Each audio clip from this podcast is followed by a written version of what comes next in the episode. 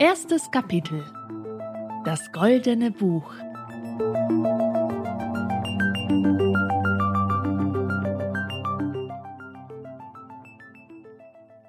Das erste, was ich sah, als ich am 1. Mai 1986 beschloss, ins Leben zurückzukehren, war die rabenschwarze Turmfrisur meiner Oma. Ich lag auf dem Asphalt, die Haare senkrecht im Wind, der heulend über polnischen Boden fegte.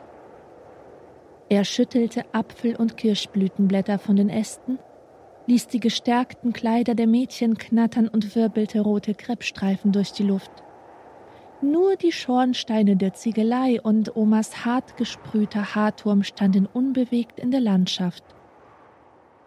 Mutter Gottes, heulte jemand. Das Mädchen ist voller Blut. Oma lugte in meine Pupille, die sie mit Daumen und Zeigefinger freigelegt hatte, und zog ihre Lippen zu einer Himbeere zusammen. Dieses Gesicht machte sie, wann immer eine spiegelnde Fläche ihr anbot, sich ihrer Schönheit zu vergewissern. Wenn's Blut wäre, wüsste ich wenigstens, wie ich die Flecken rausbekomme, keifte Oma. Und jetzt rücken Sie endlich ab. Haben Sie noch nie ein totes Kind gesehen? Die Neugierigen, die ihre Hälse nach meinem Leichnam streckten, stoben schnattern auseinander. Kurz darauf hörte ich es knistern, und ein herrlicher Duft drang in meine Nase. Der Duft von Zitronendrops. Erwischt, rief Oma. Das schnuppernde Zittern meiner Nüstern hatte ihr verraten, dass ich quicklebendig war. Oma grub mir ihre Klunkerhände in die Achseln und stellte mich zurück auf die Beine. Du siehst aus wie eine geschlachtete Gans, schimpfte sie, während sie den Kies aus den Rillen meiner Strumpfhose klopfte. Schuldbewusst sah ich zu, wie sie den Zitronendrops in ihrem Haarturm verschwinden ließ. Dann stopfte sie mir ein großes Taschentuch in den Kragen, damit es die rotbraunen Flecken überdeckte, und band es zu einer eleganten Schluppe. Ich war auf den Namen Alexandra getauft, aber gerufen wurde ich Olla. Ich war sechs Jahre alt und hatte gerade meinen einhundertundelften Tod vorgetäuscht. Das Blut auf meinem Kleid war in Wirklichkeit Jod, das mir nach der Maiparade im Spital verabreicht worden war.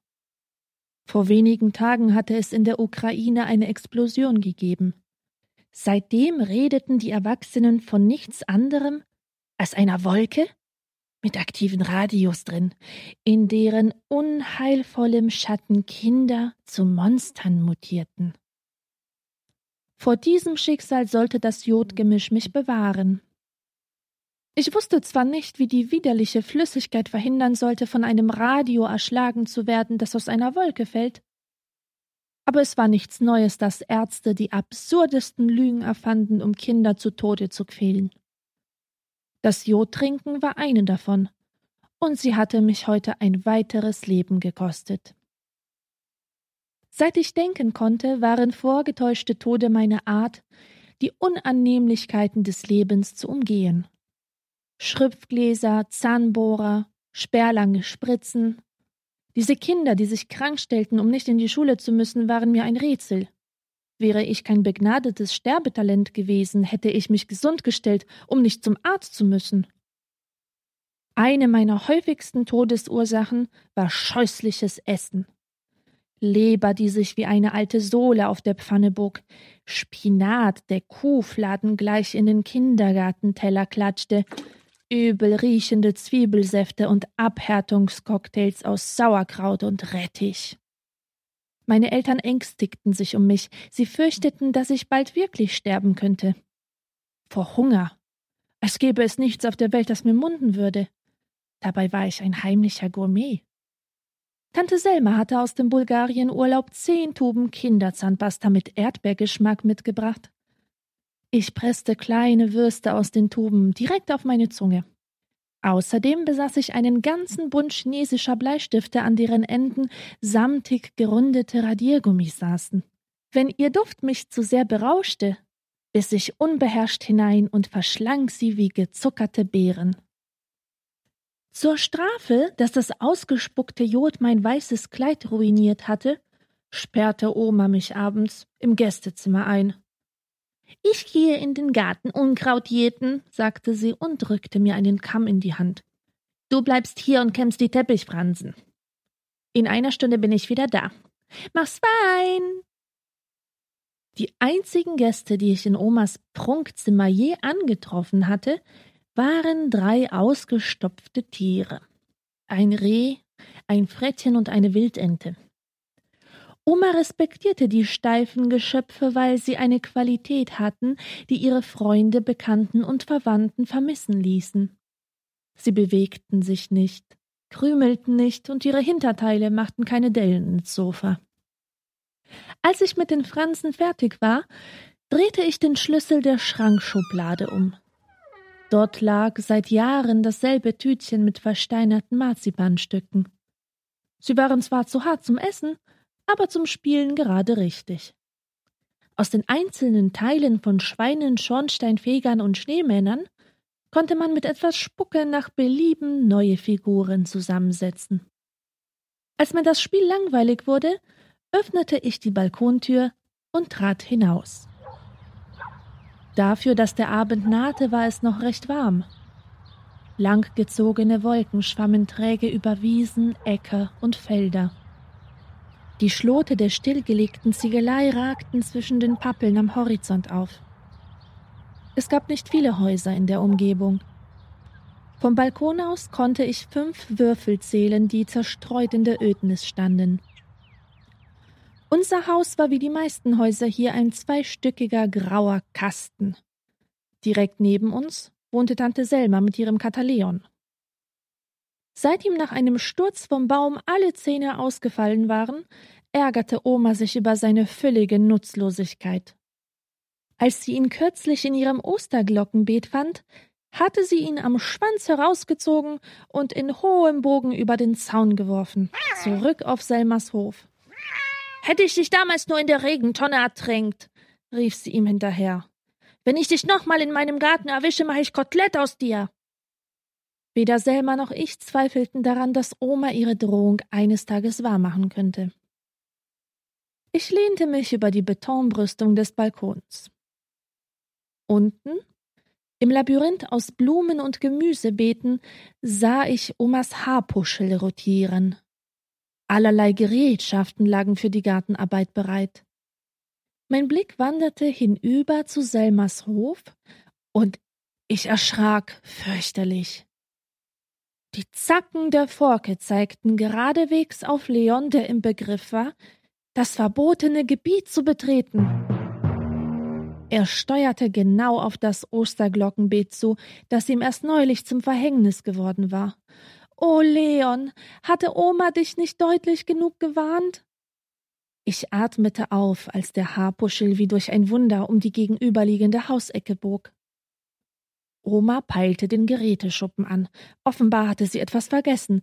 Wenn ich mich beeilen würde, bliebe Onkel Leon verschont, von der Riesengabel aufgespießt und zu Kotelett verarbeitet zu werden. Ich sauste die Treppe hinunter und nahm den Hinterausgang in den Garten. Leon saß bereits in den Osterglocken nur sein Schwanz schaute heraus. Ich atmete auf. Doch kaum hatte ich ihn mit beiden Händen aus dem Beet gehoben, hörte ich erst, wie die Tür zuschlug, die ich offen gelassen hatte, und dann das nahende Klacken von Omas Pantoletten. Ich drückte Leon fest an mich und rannte so schnell ich konnte ums Haus. Da! Ein offenes Kellerfenster. Ohne lange zu überlegen, warf ich Leon hinein. Als ich ihn landen hörte, wischte ich mir den Schweiß von der Stirn. Leon war gerettet. Aber was würde aus mir? Mir blieb keine Zeit darüber nachzudenken, ob ich wohl den Mut hatte, hinabzusteigen. Entweder ich schlüpfte selbst durch das Kellerfenster, oder Oma würde mich mit Schmalzbroten und Knoblauchsuppe malträtieren. Also beugte ich mich zum Fenster hinunter, steckte erst die Beine, dann die Arme hindurch und drückte mich hinein. Den Keller alleine zu betreten war mir strengstens untersagt. Mama fürchtete, ich könnte von einer Kartoffellawine überrollt werden. Oma hatte Angst, dass ich ihre Waschmittelreserven aufesse, und Tante Selma warnte vor dem Heizkeller, die Ofenklappe sei der Eingang zur Hölle, und jeden, der allzu neugierig in die Flammen glotzte, zögen die Teufel hinein. Ich war noch nie ganz allein im Keller gewesen. Die Stufen, die hinabführten, waren hoch und schief. Es gab so viele Kammern, dass man das Gefühl hatte, durch ein unterirdisches Labyrinth zu irren. Manche Kammern hatten schwere Türen mit Schlössern dran, andere nur wallende Vorhänge. Über dem Betonboden krochen milchig grüne Schwaden und auf rostzerfressenen Regalen standen allerlei Gläser und Behältnisse, in denen tote Birnen, Pflaumen und Gürkchen dümpelten. Ziellos kroch ich durchs Halbdunkel. Leon? Der Kater antwortete nicht. Ich stellte mich auf die Zehenspitzen und tastete die kalte Wand nach einem Lichtschalter ab, bis eine Glühbirne im Staubbelz mit dumpfem Knistern aus ihrem Schlummer erwachte. Leon saß auf einem Bücherstapel und kehrte mir den Rücken zu, sein Schwanz formte ein Fragezeichen. Erst jetzt bemerkte ich die Seltsamkeit der Kammer, die ich noch nie zuvor betreten hatte. An der Wand stand eine altmodische weiße Frisierkommode mit hellblauen Knäufen an den Schubladen. Der runde, dreigeteilte Spiegel war mit Staubfladen und Spinnweben verhangen. Zögernd tastete ich mich vor und zog langsam die oberste Schublade auf. Ein Haufen gezackter Fotos quoll heraus, und unter ihnen begraben lag eine schmale, dunkelrote Schachtel mit einer Kirsche vorne drauf. Was darin so kullerte und rappelte, waren Opas Gallensteine. Früher hatten sie in Omas Schmuckkästchen gelegen zwischen Amuletten und Bernsteinklumpen, in denen kleine Insekten eingeschlossen waren. Als ich klein war, habe ich die Gallensteine in den Mund genommen, weil ich sie für Himbeerbonbons hielt. Darauf hatte Oma sie umgehend aus dem Schmuckkästchen verbannt. Nie hätte ich damit gerechnet, die Gallensteine wiederzusehen. Ich ließ den schöneren der beiden in meiner Hosentasche verschwinden, als durch die Luke ein goldener Lichtkegel in die Kammer fiel. Geblendet vom grellen Schein sprang Leon mit einem Satz auf die Kommode. Das Licht fiel nun auf ein glänzendes Buch, ganz oben auf dem Stapel, wo eben noch der Kater gesessen hatte. Das Buch war so groß, dick und schwer, dass ich Mühe hatte, es zu bewegen.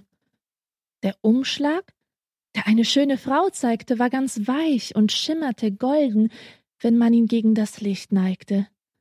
Ich las die leeren weißen Buchstaben.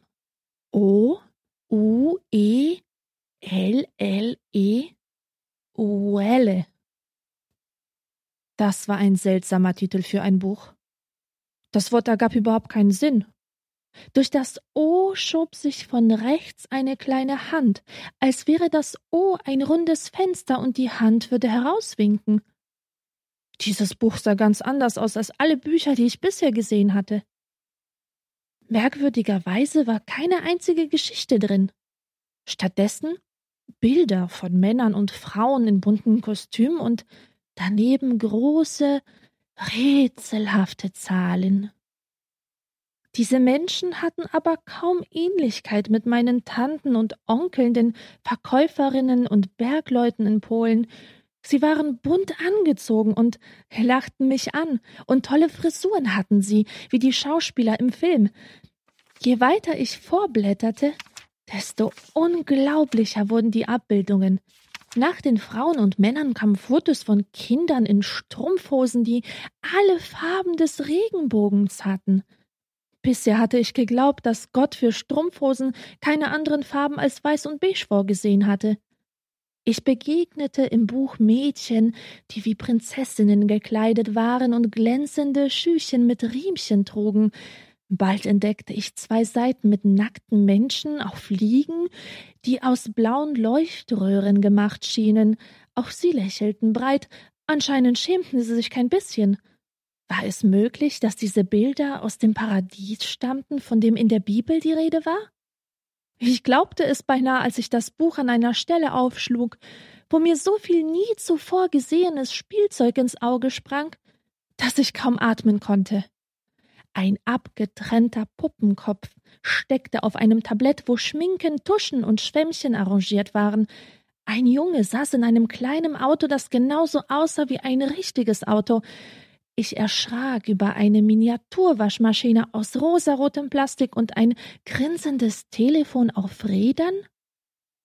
Da waren Puppen, die wie echte Säuglinge aussahen, nur dass sie Föhnfrisuren wie alte Tanten hatten. Bäuchlings lagen sie inmitten winzigen Zubehörs. Eine Seite weiter waren aus den unförmigen Säuglingen spindeldürre Plastikfrauen in Tüllkleidern geworden, für die man eigens ein Haus mit passenden Möbel errichtet hatte. Überwältigt und vor Aufregung schnaufend klappte ich das Buch zu, das von einer Welt zeugte, in der unvorstellbare Wunder an der Tagesordnung waren. Aber jetzt war keine Zeit, das Geheimnis des Folianten zu lüften. Ich musste Onkel Leon in Sicherheit bringen und vor Oma zu Hause sein. Mit der Katze unter dem Arm kraxelte ich die schiefen Stufen herauf. Aus dem Türspalt sah ich Oma an der Weggabelung vor unserem Haus stehen. Sie unterhielt sich rege mit einer Nachbarin. Ich stürmte hinaus und ließ Leon schnell durch die Zaunluke schlüpfen. Während er davonhuschte, sah er sich noch einmal zu mir um und grinste sein zahnloses Grinsen. Kurz glühte in seinen Augen die Abendsonne auf. Es war, als wollte er sagen, das goldene Buch sei dir Dank dafür, dass du mir das Leben gerettet hast.